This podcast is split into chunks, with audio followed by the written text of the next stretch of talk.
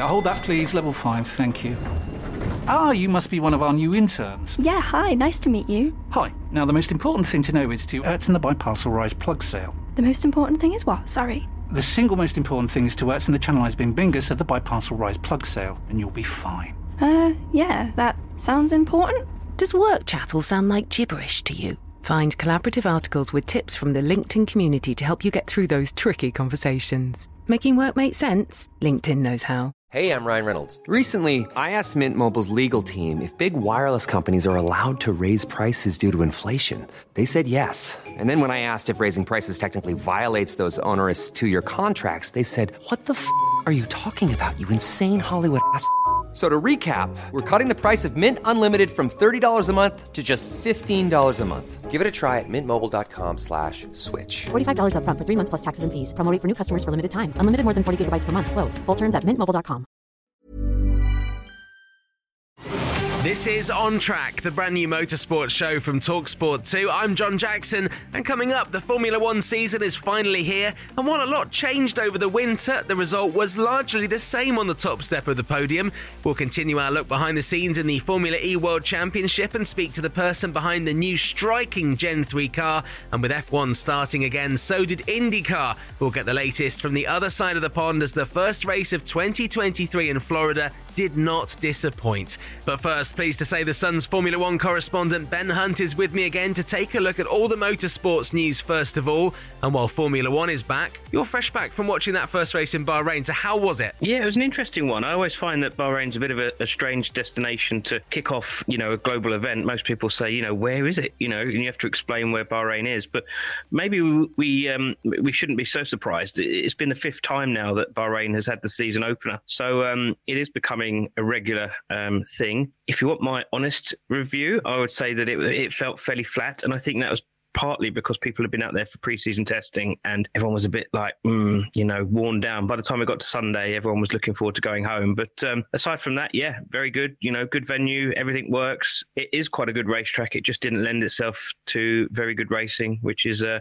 what we'll probably talk about next. Yeah, and we will get on to the sort of behind the scenes stuff uh, in a little while. But first of all, I mean, the almost obvious thing we can talk about so far is that Max Verstappen continued where he left off in 2022, and it's looking worryingly like he's just going to continue that throughout 2023, really, doesn't it? It does, yeah. Um, it's it's very difficult this situation at the moment because we could be looking and saying, "Oh, it's all boring, it's all boring." We don't really know, but the general consensus is that it's already over. He's won the title, and we've still got 22 races to go. So, a bit of a surprise. What I would say though is it, it must be difficult to be at Red Bull and, and see all these headlines, all this swirl around about the negativity, because ultimately they they need some sort of credit for the job they've done. Um, they've produced another, another very good car, even with the limits we've seen um, on on aerodynamics, which is as a result of the cost cap. And people will say, oh, "Of course, they've got the best car. They broke the cost cap." But ultimately, they they have come up with it. They've served their punishment in the in the wind tunnels and whatnot. Um, and yeah, it, it, they are top of the tree. So yeah, hats off to them to a certain degree. But it's a combination, isn't it, of them doing well and everyone else sort of stuffing up. And I think that's the biggest frustration is the fact that Mercedes have started on the bad foot and uh, Ferrari as well. You know, disappointing um, only just to get one car home. So that's that's a shame. Yeah, the reliability issues continue to haunt Ferrari, really, don't they? And we talked about that a couple of weeks ago. That you know they they are the they're sort of the challenger. They're the main challenger with Mercedes not doing so well. But while Mercedes might have fixed the porpoising issue, and still have their own problems, but Ferrari really need to sort out that that consistency. Really, what did you think of the comments of Sergio Perez on the on the in the drivers' press conference afterwards that there's uh, three Red Bulls on the uh, on the podium. yeah, it's quite interesting. Um, Christian Horner said something funny as well. He said something like, um, "Great to see last year's car doing so well as well." And it's uh, you know Aston have a bit of a, a, history, don't they? They they were looking at the um, Mercedes, and do you remember the pink Mercedes that they you know that people yeah. alluded to? Yeah, but if that's the model for success, then you're almost a little bit silly for not copying someone else's homework. You know, you can talk about integrity and, and sporting, but the, the reality is that car has been out there. Everyone's seen it. Everyone knows what it looks like. Everyone knows what a successful car that that was. It was the quickest car. You know, it makes sense, doesn't it, to copy it? If you're if you're a team that doesn't have, you know, the same sort of resource as a, as a Red Bull, as a as a Mercedes or a Ferrari, then you just take the next best thing, and and that's probably copying it. So you know, hats off again to, to Aston Martin. They've done they've done well, and it's great to see Fernando in a team that's competitive. You know, that's kind of been his downfall over the last last number of years. You know, he's joined teams at the wrong time. You know, he's gone to you know Ferrari when they weren't competitive, um, McLaren when they weren't competitive, and, and Alpine didn't work out either for him. But it looks like he's going to be in the mix this year, which is great for him, great for great for F1 because we need a different car on that podium at races, don't we? And it might as well be the Aston. Yeah, I think also we've got to shout out Lance Stroll to finish sixth, considering you know the, the I think we found out a bit more about his injuries because mm. I think wasn't it both wrists he ended up yeah. sort of damaging and also his toe. And you know I've read somewhere that it said he wouldn't be back until the the race in Australia in April. And you know he's he's really done well, having not done the testing as well to finish sixth. I know the car, you know the car's obviously very strong, but I mean that when you know the sort of, I mean, no, none of us really know unless we drive a car, the physical exertion that goes through driving, but we certainly see all the drivers doing all their, you know, their neck exercises and everything like that. To finish sixth with not much preparation and yeah. severe injury is is really impressive. Yeah, it's incredible. There was lots of praise going his direction from from Alonso. Some of it deserved, and you just think, wow, yeah, cool. If that relationship can work, then uh, you know, good good for Aston Martin. But yeah, he certainly does need some recognition, just even for getting to the end. You know, it must have been a lot of pain. You know, wrist wrist break you know, two weeks ago. And then, you know, he's in the car and completing the race and, and, and scoring good points. So, yeah, well done to him. Yeah, I think your early prediction of Aston Martin potentially being, uh, you know, up in the mix is already uh, proven strong. So, uh, well done on that one. We've got to talk a little bit about Mercedes. Obviously, you know, Lewis Hamilton fifth and George Russell seventh. George Russell's car, I quite like the colour of the letters. I mean, uh, the numbers even. I mean, that's pretty much all I can say about it. The car looks cool, but out on the track, as we discussed, it's uh, not really working out for them. They're going to surely have to make changes. Yeah, I mean, it was quite interesting. I, I spoke to Toto Wolff on the um, the Saturday, so you know we've had practice and we've had pre-season testing, but the first time we actually get to see the speed and the faults, if you like, with a car is after qualifying. And he turned around and said, "Look, we've come as far as we can with this concept, and, and we need to." You know, effectively bin it and look at something else. And you're like, wow, hang on a minute. You know, like we've only had, you know, 60 minutes of running to make that decision so early on in the season you know, someone said it's like completing the first frame of, of a, a, snooker tournament and then deciding that you've had, you've had enough and you, you want to quit. And it's like unprecedented. But then part of me is thinking maybe Toto just gave it the benefit of the doubt. Let's just see what happens. And he is realistic to know that it's not good enough. And he's decided to cut his losses and said, right, okay, back to the drawing board. So argument says, you know, he should have done it you know six months, maybe twelve months ago when when they came up with a bad design initially. But they have cured the porpoising, which is a good thing. They had hit all their targets, which they had set themselves over the winter in terms of the performance of that car, but they just don't think they can get any more out of it, which is the concern. And it means that they've got to change their ideas. And I think you know we'll probably see the side pods come back into the into the design, and I think that um, things will change a lot over the next six months. Yeah, very bold of them to, to get rid of them and to stick with that, but it's not really proven to have worked. I feel a little bit sorry for George Russell, obviously, you know, coming in and doing that standalone race, doing so well, nearly winning the race, and then you know joining the team, and then since then it's just not been not been happening at all for him. It must have been his you know his dream to be at one of the front runners, and suddenly they're not a front runner. If that makes well, sense. That is true, but it's also allowed him a little bit of time to to get up to speed. You know, okay, he had his time at Williams, which is a very different discipline. You know, you're driving, looking in your mirrors, trying not to hold anyone up, so you're getting the track experience and the time to to develop and, and work with a team. That sort of side is done, but when you're driving for Mercedes yes, the, the, thought process is different. You know, you're trying to push forward, but because they've been hamstrung by this car and it's been well documented, and we, you know, we can see it uh, just how how poor it was certainly last year. That's kind of I think, taken the pressure off a little bit and allowed him to settle into the groove. And obviously, he was outscoring Lewis at the start of the year. And, and I just thought that that was actually quite a good experience for him to be in because he was kind of under the radar, over delivering, received a bit of praise, and that was good for him, good for his mindset coming into into this year. And yes, the argument is that he, he wants to be winning races and, and, championships. I just think he might have to wait a little bit longer, but then looks like everyone else will as well. Let's talk about Esteban Ocon. He had quite an interesting race. Didn't finish mm. the race for Alpine.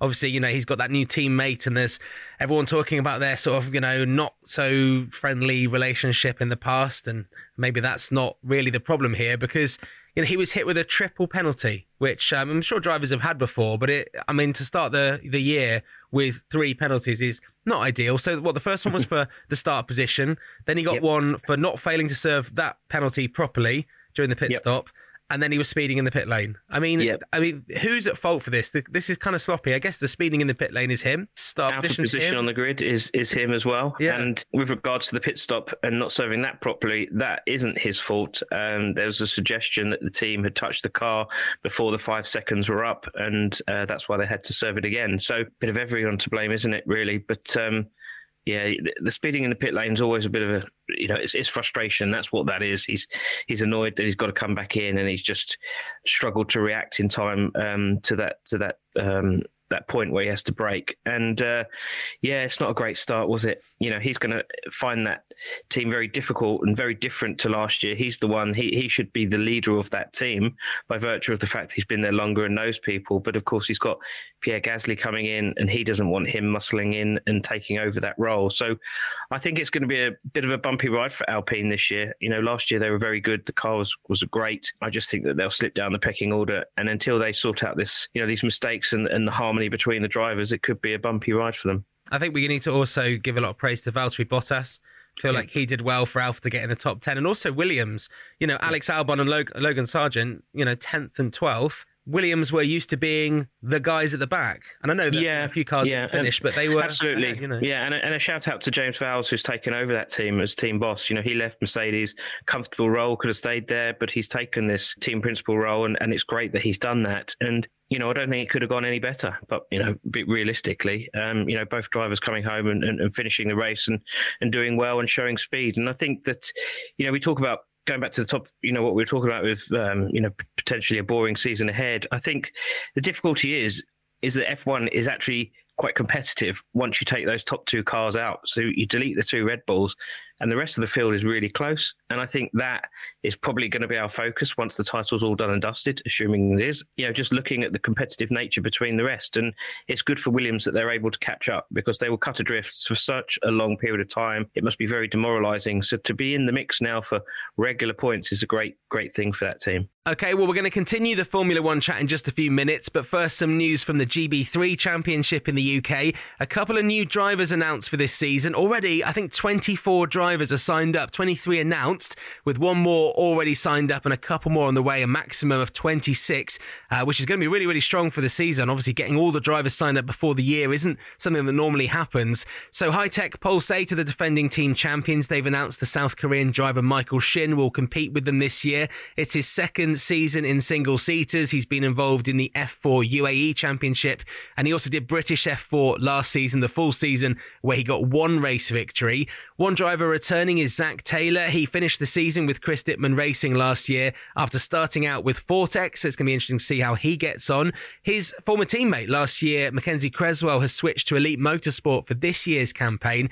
And actually, in the first uh, official test last week at Silverstone, he ended up setting the fastest time, 1 minute 52.072. It was in the penultimate session of the week after South African driver Jarrod Waberski, who's stepping up from GB4 into GB3, had been fastest. So it's good to see him completely taking that form from GB4 last year straight into GB3. The first race of the season is at Oulton Park. It's the 8th to the 10th of April. It's uh, one of the support races on the British GT weekend. So if you're going along to Oulton Park, you'll see GB3 and GB4 there. And over the next few weeks, we're going to go behind the scenes and catch up with some of the drivers ahead of the 2023 GB3 season. Now, next, we'll find out more from behind the scenes in the paddock of the opening Formula One race of the year. Ben Hunt is still with me now, and you're listening to On Track on Talksport 2 with Formula E where you can go behind the scenes of the 2022 Formula E season on All 4 and Discovery Plus now. It's called Formula E Unplugged. You can watch all six episodes right now, and the next race takes place in the championship in Sao Paulo, Brazil on the 25th of March.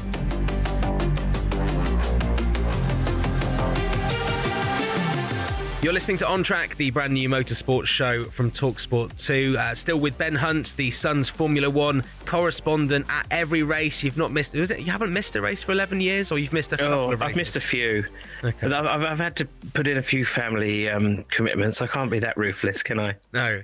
Any, have you got any planned that you're not going to be at this year? I'm not in Australia um, at the moment. That is a hell of a long way to go um, for three days, so I'm not there for for that one. But at the moment, I'm I'm in the process of booking and doing visas and all sorts of headache. It's like um, it's like the family holiday, but it, it's that times twenty three. So um, you know, a big logistical nightmare. Which is the worst for visas? Because I had to go to India recently for the Formula E World Championship, and honestly, that was a day standing in an office to get a visa, and then the visa didn't come in time, so I had to go down to the High Consulate, stand outside that for another day with all the photographers, and it was we were cutting it fine. Put it that way. Yeah, I mean, India used to be one which we went to, and I remember getting those visas. China used to be a pickle. The American, we've got a, a long-term visa, so that is just a long form. Um, you know, it takes ages. There's so many questions, and then you have to have an uh, appointment and stand in the queue. But when you do get your press visa through, then it lasts for five years. So that that's cool. You know, I don't mind doing it when it's like that. And of course, Russia, we used to have a visa for Russia, but everywhere else is fairly straightforward. You know, it's it's not too bad. But uh, I just wish that there was some organization like you know with the olympics that it's automatically taken care of with your accreditation that that your your visa's done that would be quite nice if f1 were able to get the same sort of deal Well, Formula E are very, uh, very good to me. They generally sort this out, but there is just some, like with India, that they can't sort out. I think Indonesia was the easiest visa I've got. You turn up, I think you pay about three quid, and they just put a little sticker in your passport, and you're on your way. Happy days. So um, let's talk about Bahrain. You, you- you've said that Bahrain was a little bit flat. I was talking to a friend, and my friend actually said to me at the weekend, "Don't they start in Australia?" I was Yeah. like, yeah, they used to, and I felt like for some reason, I guess because it's the end of the Australian summer, that was there was more Yeah. excitement around Albert Park. yeah and and it just sounds more exotic i think from a uk perspective you know when someone says to you going to australia you always like well flipping it that's a hell of a long way away you know and that for me for a global event is where the race should start somewhere like that an an outpost um you know even brazil you know to, to start in a, a destination and i do mean this with with respect but not many people know where Bahrain is. And of course, that's the point. That is why they pay the money to be the first race in the F1 calendar, is that they want people to know where it is. And you know, it's incredible to think that next year Bahrain will be the you know be the twentieth year that they host the Bahrain Grand Prix. You know, that is some achievement. You know, when you think of you know fairly small, one point four million, I think people is the population there. You know, and, and the attendance last year, I'm not sure what it was for this year, was a record at thirty five thousand. So not a lot of people going to the race, but it is sold out and it is it is popular and it, it works for them. You know, so that's how that's how F1 works, isn't it? I think next year it changes. I think it goes back to Australia for, for the opening race because I think it clashes with Ramadan, and I think that's something which will, which will change. But then it'll probably switch back to Bahrain again. So we'll get one one little year of that opening starts the season, and maybe you'll go out there because I mean you got to go to the first race of the You, season. you go to the first one, and I, I think it's it's slightly different as well. The way the teams are looking at it is the the calendar is is bonkers. How do you keep all these races in the mix and keep people happy and not impinge on territories? You know, there's a lot to to go into into this, um, and of course, testing this year was slightly different. We, we we struggled with the concept of only three days of testing. Testing. If you have it in Barcelona, and there's potential there for bad weather. You know, I've gone out today and dropped the kids at school and it's snowing. And I'm like, wow, you know, if at Barcelona we had snow a couple of years ago, if you've only got three days of testing, it's not very representative for the rest of the year. So that's why Barcelona, uh, sorry, that's why Bahrain is picked as a testing venue because they can get more meaningful running and it makes sense. And of course, all the equipment's there. So if all the equipment's there by the cars and the staff are there, logistically and financially, it does make sense to start the race in the Middle East. So I can understand the argument. It just it just feels a little bit strange, I suppose, is, is, is the only way I can describe it. Uh, And it was definitely flat. Now teams obviously go into this first weekend, this first race of the season, with some trepidation. You know, things as you say with the testing. If they've not done enough laps, if things haven't been quite tested as much as they want to, then they're going to go into that race not knowing a few things. And McLaren certainly didn't look overly impressive in that No. first race. Were there any more teams that were visibly more sort of focused and maybe less available for you as a journalist being out there because they were just, you know, a little bit behind maybe? Um, no, I think everyone was was available to who, whoever you wanted to speak to. I think that there was definitely a swagger amongst Aston Martin. I, I, felt, you know, you you saw a lot of key players there. Martin Whitmarsh doesn't usually turn up to many races, but he was there for the season open. It was almost as if they knew that the car was good and they kind of wanted to be there to to savor it. And there's nothing wrong with that. You know, that team has spent absolutely millions and millions and millions of pounds trying to get to where they are now and finally they've achieved it so they want to you know enjoy the success okay that's that's fine so you know they were definitely more um, available if you like um, or, or, more visible I think McLaren were, were, fairly good too. You know, I spoke to Lando as, as we usually do ahead of the race, and you know he was kind of in reflective mode. I think he knows that he's facing another challenge for the second year running. But he's always said, like the team have, it's all about 2024 for them in terms of regular wins, and 2025 to be looking for. A, you know, a championship. That's how long it takes in Formula One. It's a quick sport, but it obviously takes a long time to turn things around. You could say that that three-year plan, four years if you include last year, etc., that's what Aston Martin have achieved. You know, they've been investing heavily into the project. They've got a new factory and or new developed factory, and they're spending a lot of money on the background. McLaren doing something similar in the wind tunnel and recruitment wise, and they're making steady progress. It's just that we can't see it because everyone else has improved. And I think that they're going to be looking now for, for 2024 and, and, and beyond. There was some talk in the paddock, I believe, around Zak Brown maybe making some tentative inquiries as to uh, a new powertrain. Yeah, that's kind of standard, isn't it? you know, if you if you're, I think if you're a team principal, you need to know what other people are doing. So he did have a nose round at Red Bull um, to see what they're able to offer. He wants to know the price. He wants to see what the facility is. So I think he's just being, you know, inquisitive. And I think that any team principal doesn't do the same, isn't doing their job. In the same way that if a driver is available, whether you're interested or not, you you you, owe it to your team and to your current drivers and, and everyone, the shareholders, to find out how much that driver wants. And if you don't make that inquiry, then you're letting everyone down because you've got to have a clear picture of what everyone else is offering, and that is a way you know where you can get insight. And and you don't know what he's going to see going around Red Bull, what they're able to you know probably offer him that may swing it in in that favour. So. Um, you know, and it also keeps Mercedes on, on, on the toes as well. I know he's got that deal with, you know, the engine deal that they have. But if they see that he's looking at rivals, then maybe they'll think, okay, maybe um, we won't be charging you so much next time if you're looking to go elsewhere. So mm. I think it only benefits the team by doing so, and, and also mentioning it in the press keeps it there and it, you know makes it a little bit more high profile so fair play to him for doing so. Yeah get those mind games going. It leads me quite nicely onto oscar piastri obviously one of three rookies uh, that were making their debuts or i mean no, i know Nyck de Vries has obviously raced before but making their debuts for the, the full season.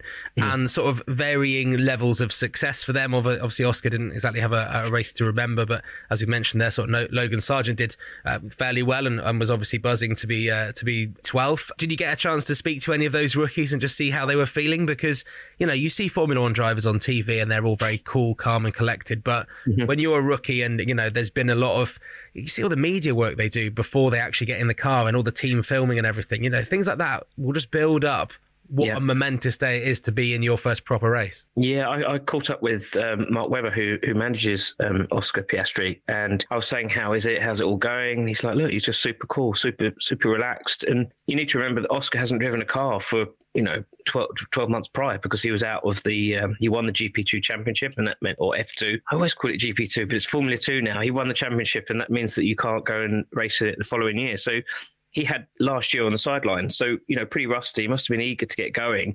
And of course, he's waited his whole life, you know, to get into Formula One. And, and this is the moment that he can make his debut. And I mean, I've spoken to a, few of his um, members in his camp, and I'm like, look, you just got to keep it clean and just get through it and, and, and hope that everything goes okay. And of course, yeah, that's all we're going to do. That's what we want to do and want to achieve. And of course, he retires on after lap 13. And you're like, mm, it's very disappointing. The only thing I would say is that it wasn't his fault. That was a, a car failure um, in the steering column, we think. Um, the car just shut down. It was a gearbox issue related to the steering wheel. But the the actual pace wasn't too bad in those 13 laps, and he looked actually pretty good in in qualifying as well. So maybe it's not all doom and gloom. Uh, a couple more quick things before we move on. Uh, Jane Paul. To most people, yes. no one will know who Jane Paul is, and I've been listening to your uh, brand new podcast, Ben, which is now the perfect time for you to plug. yes, we've got a new podcast coming out with um, Beck Clancy, and we we produced something which uh, we hope is quite entertaining, um, and it's called Inside the Piranha Club. And it's kind of you know we're, we're going to the races and it's just providing insight into what's going on around the subject of F1. Yeah, really, really straight talking, which I think is needed. It fits uh, somewhere in the podcast sphere of Formula One, as everyone, including us here, seem to have a, a Formula One podcast these days. Uh, so yeah, Jane paul was mentioned quite a lot, and it's uh, I mean I'll let you explain it, Ben, but it's quite an interesting one. It's uh, again a bit of mind games, perhaps. Yeah, it's an interesting one. You know, she was uh, you know Christian Horner's right hand woman, you know, closest ally. She'd been at Red Bull for for a number of years and and knew everything. You know, she, she we talked about contracts earlier on. You know, she knows about wages. She knows understands about the cost cap. You know, there's so much that she understands about the Red Bull organization. And um, yeah, she she she left Red Bull, and, and I think that they were you know assuming that she would just you know that would be it. That would be the end of her involvement in Formula One, but she turned up in the paddock, didn't she, on, on day one? But she wasn't wearing Red Bull clothes. She was wearing a Mercedes top and she was walking with Toto Wolff. And it's like, wow, you know, that's actually a pretty good get for Toto because it must have angered Christian knowing everything that she knows about his team. I, th- I, can imagine Christian Horner being fairly upset about that. Definitely cat amongst the pigeons, and it'll be interesting to see what she's able to provide Mercedes with in terms of knowledge. Yeah, you'd have thought there'd be some kind of no compete clause so that she couldn't work for another team for five years. But yeah, maybe that's uh, they need to work. You know, the, the, cars are doing all right, but they need to work on someone in the office getting those things in contracts. um, finally, uh, new testing that's going to happen a little bit later in the year at Imola, and this one's yep. interesting, where the drivers are going to be forced to use different types of tyres. Well, not forced. Forced sounds really too too. Uh, the rules will depict that they have to use different tyres. So in theory, the lap times will just get quicker and quicker and quicker and stop. I guess that element of drivers saying, well, this isn't working for us. I think it was maybe Ferrari that, that went in and, and put the softs on in, in Q1 because they just weren't getting the speeds they needed. And actually, could it make it more exciting? It could do. I mean, every time that these tyres are changed, it is a, another element, an unknown. And the more unknowns that we have, the, the better. I think that what Pirelli are doing, the tyre supplier, is they're looking to uh, work with F1 in terms of sustainability. So in, in F1, we have the tyre blankets, and they, they're usually heating tyres up to reach proper tight temperatures. So, you know, the drivers, as soon as they hit the track, they can get the best out of them. They're looking to do away with that to, to cut the energy costs because it obviously costs money to heat these tyres for three hours before the race. To, to I mean, they used to be 100 degrees. They've, they've cut that down now, but um, you know, effectively, they're going to slice that that away and, and the drivers have got to do the work themselves. So they're effectively putting cold tyres on the car and make it work. So it's an unknown. Let's see what happens. I don't think they'll like it. They'll push back, you know, and, and it will be up there up to then to for Pirelli to talk to the FIA and the grounds of safety and the arguments, everything else that will follow. Let's see what happens. Anything that changes the sport, though, and mixes it up, as I mentioned, is a good thing as far as I'm concerned. Well, I think we'll watch this space on that one. Thank you very much for joining me, Ben. You can read more from Ben in the Sun newspaper and online, and check out that podcast he mentioned, Inside the Piranha Club, for more insight from the paddock. Next, here on On Track, we'll hear from Alessandra Ciliberti. She's the woman behind the design of the brand new Gen 3 Formula E car. Hold that, please. Level 5, thank you. Ah, you must be one of our new interns. Yeah, hi, nice to meet you. Hi. Now, the most important thing to know is to Ertzen the Biparcel Rise plug sale. The most important thing is what? Sorry. The single most important thing is to Ertzen the Channelized Bing Bingus of the Biparcel Rise plug sale, and you'll be fine. Uh, yeah, that sounds important.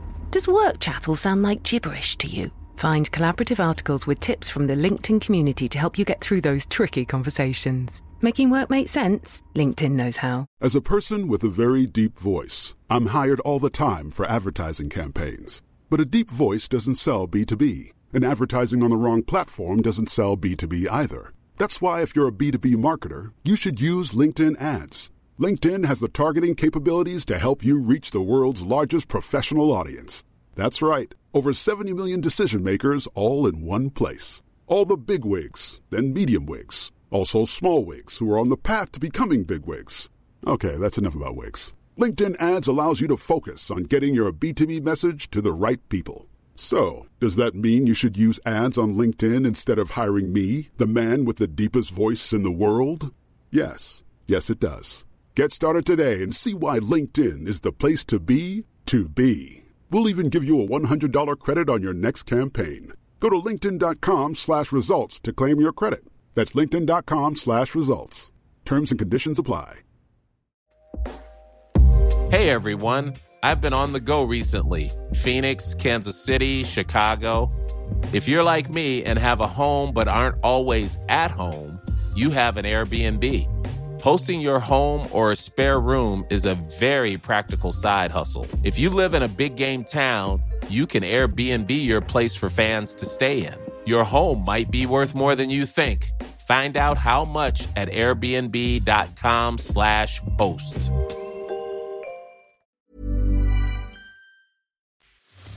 You're listening to On Track, the brand new motorsport show from Talksport 2. I'm John Jackson, and so far on this show, we've taken you behind the scenes of the FIA Formula E World Championship. I've spoken to drivers and teams as they prepare for race day. They tackle brand new street circuits as well, and we've been there right after the race to see the emotion as drivers leave the podium after winning or perhaps missing out, or maybe like last week, like Sam Bird, not even making the grid. Now, throughout the year, I'm going to go behind the scenes even more and speak to some of the people who've had a huge role to play, but perhaps didn't get all the glory in front of the cameras like the drivers do. This week, I caught up with someone who's responsible for something that everyone who's watched a Formula E race this year will have seen. I guarantee it's impossible not to. It's the new striking and futuristic and very divisive Gen 3 car. Alessandra Ciliberti is the FIA Formula E technical manager. She's also the Gen 3 project lead. And as you can imagine, her job is pretty varied. Yes, well, as part of my role as uh, technical manager for the championship, I've been obviously leading the uh, technical development of the Gen 3 car, which um, took most of my time really. It's been a development that ran over the last two years, going through, you know, design stages first and uh, selection of uh, specific suppliers to support the provision of uh, single supplied items, and then obviously some uh, track testing, and uh, then uh, the the most important bit, which which is handing over what is being developed by us to the competitors, to the manufacturers, and making sure the integration into their cars work correctly. So, how long have the manufacturers had with the car after you've done all your testing and made sure it's up to your standards? And and then how you know how long have they had that car before the season started in Mexico? Over a year, I would say maybe less than a year. If we consider there's been an overlap between uh, what we called season eight with the previous Gen two cars, and then uh, obviously the development of Gen three cars that all ran in parallel for half a year.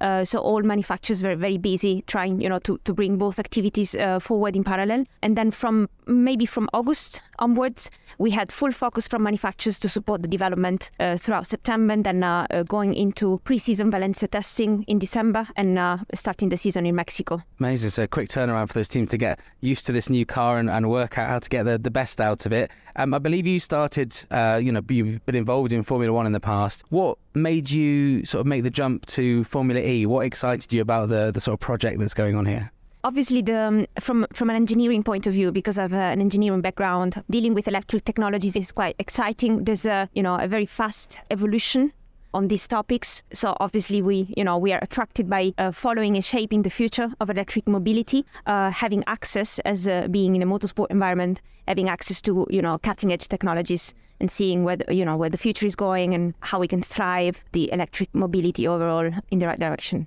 It must be really nice for you, and I've spoken to some of the teams, and you know their research goes into their actual road cars. It must be really nice for you to see some of the technology that you've worked on with the, the team involved here going into sort of consumer vehicles as well. Well, yes, the beauty of Formula E is that um, some bits of the cars are common, and then obviously they have their own perimeter that they develop, and that you know which which is attracting them really. So what we're trying to do is making sure manufacturers are really focusing their resources and you know teams and, and money onto uh, what is relevant from a technological standpoint to enable the transfer on their side from road, race to road technologies, and then all the rest, including you know the chassis. Uh, obviously, the battery is a is an important bit, which still remains common to keep costs down. And then uh, you have, uh, you know, Gen 3 is the first single seater with a front powertrain uh, so we have actually uh, a four-wheel drive in braking. So that's that's really a you know a, a, specific feature of this car, and all this is common. So it's delivered the same to all competitors, enabling them to focus on powertrain innovation and software evolutions. What was your first impression when you first sort of sat back and saw the cars going around the track? It must have been quite a, a sort of big moment for you, having worked on this project for over two years, you know, and just just seeing them with the liveries and everything. It must have been quite special. Yeah, indeed. Already in Valencia and then Mexico, the first race, and uh, it's been very exciting with all the efforts. Uh, me and the rest of the team at the FIA, the promoter of the championship, and all our suppliers have put into it. Um, so definitely exciting and happy to see the project is moving forward and cars, you know, just being driven and you know, all is, is going the right way. What were the biggest challenges in developing this car? I mean, it's, it's a huge increase in power, and obviously the car being lighter, and you know that has certain effects on you know physics. I mean, has anything you know been a, a big sort of hurdle that, that maybe took a lot of your efforts to get around? Well, I guess the whole thing really took uh, took a lot of um, um, you know effort from a technical standpoint. We wanted a car that was really specifically adapted to street racing conditions. So we set specific targets like the car has to be lighter, the car has to be more agile. So we wanted it to be uh, lighter, smaller, uh, narrower, but then also increase performance, increase the power in release and regen, efficiency, adding components such as the front powertrain kit. So all this, you know, was only possible going through a way of, uh, you know, selecting bespoke technologies, which is, I guess, the biggest step that we have done compared to Gen 2 cars. Really, you know, we've gone for bespoke solutions to enable all these uh, targets to be met, you know, or actually the best trade-off across all targets to be met. How do you see these cars evolving next? Because they will surely evolve like the Gen 2 and the Gen 1 cars did. And um, what do you what do you see being the next maybe you know, for the maybe the next season, the thing that changes first that you've already maybe identified? Well, we're looking at different things. Um, so the Gen 3 has a life cycle of four years and uh, two years of homologation cycle for the manufacturers. So looking at what we're going to do with these cars in season 11 and 12, um, there's a few work streams that we are investigating. The first one will be eventually to develop uh, our front powertrain kit to also work in traction for specific scenarios, not all the time, but just you know um, showcase that bit of technology. Uh, we are looking obviously as a, ty- to a tire evolution to do a, another step in performance there. We definitely be looking at you know relifting the car and eventually also optimizing what's uh, around you know aerodynamic specific uh, parameters you know, these are the three obvious ones, but in the background, there's a lot other things that we are investigating to make our championship exciting and attractive across four years. You must take a lot of feedback from the teams and drivers on that as well. Yeah, obviously, yeah, we're gathering feedback from the drivers. We appreciate, you know, uh, get, getting that feeling, that bit of feeling, and if there's anything that we can integrate into the development. Even now, you know, the biggest part of the development obviously is over because Casa's running, but we are not closed to any, you know, feedback uh, that we can get from drivers to keep evolving and improving as the as we move along. How much of the new car is software driven? Because we see it in all technology. I mean, I'm holding a phone now, which Apple tell me is all about the technology of the software working in tandem with the hardware. Is that kind of where we're at with the cars now? Well, definitely, uh, Formula E has a lot of software in it, uh, and that's one of the major aspects that manufacturers and then competitors are, are, developing and working on throughout the season. We develop components and we hand those components uh, over to them, but then it's up to the competitors and uh, manufacturers to uh, develop the software, the logic behind it, and optimize the use of it. And then my final question is, you know, you mentioned how the cars and the track, I mean, the track is in Formula E is a lot different to other racing series. How much of the track sort of setups do you go, you know, do you consider when you're looking at the cars? Because as you say, you want them to be more agile because, you know, we see more hairpins and, and, and just a different design in this championship. We're really living in a, in a transitional period in that respect because the cars are now more powerful, the cars are more specific in the way they work and they perform. So what we are living now is a transition where we want the track also to be adapted to the specifics of this car and not just the opposite. Gen 2, Gen 1 was more, more about, you know, just street racing. But what we have to do now is making sure we're still, uh, you know, respecting the core principle of the championship, which is uh, racing in street circuits, but then making sure the street circuit, the way it's laid out, is adapted to the specifics of this car so that you you know you, you can leverage on all the technologies and uh, and the performance criteria that we have set for it. Well, very interesting to hear how that new car was developed, and it's quite obvious that the development never stops in any form of motorsport, and especially Formula E. There's now a bit of a break after round five in Cape Town. Pascal Wehrlein is still leading the championship in the Tag Heuer Porsche, but we've got Sao Paulo coming up, and as we've seen in the last two races in Cape Town and in Hyderabad in India, they were brand new tracks and Pascal Wehrlein's not done too well at those brand new tracks, so who knows what's going to happen. Uh, loads more races coming up in the year as well, with two races in Berlin, Monaco, a couple in Jakarta, Portland, USA for the first time, and then a double header in both Rome and London to end the season in July. So lots to come from the Formula E World Championship. In the meantime, you're listening to On Track on Talksport 2 with Formula E, where you can go behind the scenes of last season on All 4 and Discovery Plus and watch Formula E Unplugged. Six episodes are available for you to watch right now. Coming up next here on On Track, it's time to talk IndyCar.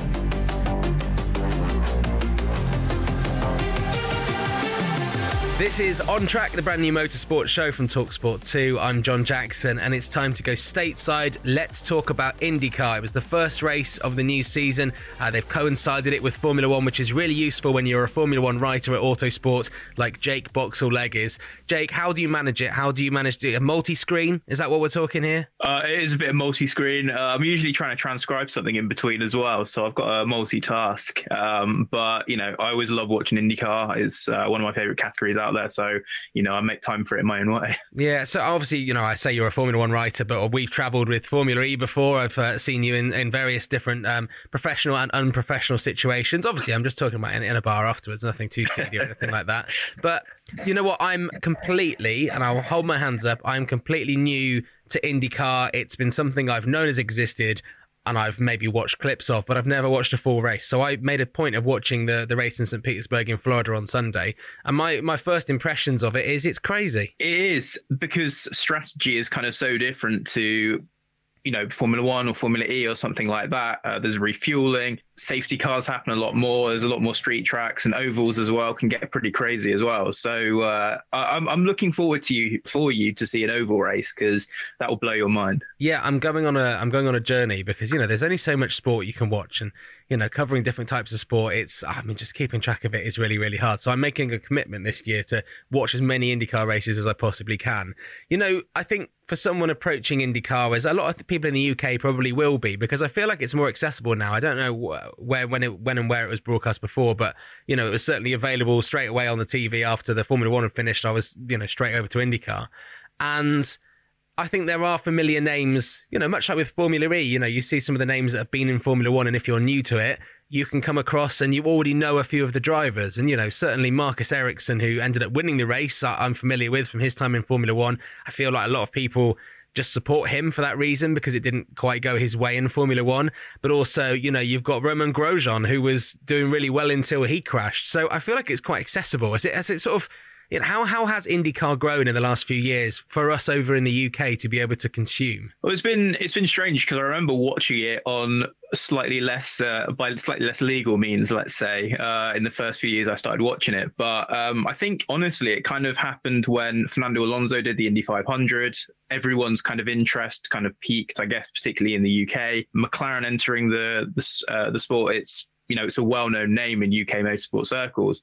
And then having guys like Romain Grosjean, like Marcus Ericsson, and then those who watch Formula Two, like Callum and Christian Lundgaard and guys like that, all coming in it's just kind of added that sort of uh, not quite credibility as such, but that sort of familiarity uh, for the UK audience. And you know, since Sky has been uh, broadcasting the package on their channel, it's yeah definitely made it more accessible for sure. Romain Grosjean, let's talk about him then, because obviously he left Formula One in you know a, a very uh, serious situation, which obviously we're really glad he recovered from in, in that in that huge crash uh, a couple of seasons ago, and he was in Formula One until then. I, I, don't mean in a horrible way, but he was, you know, joked about quite a lot because there were quite a few mistakes, and you know, it was it was there was always seemed to be something with Romain Grosjean maybe not being the best driver.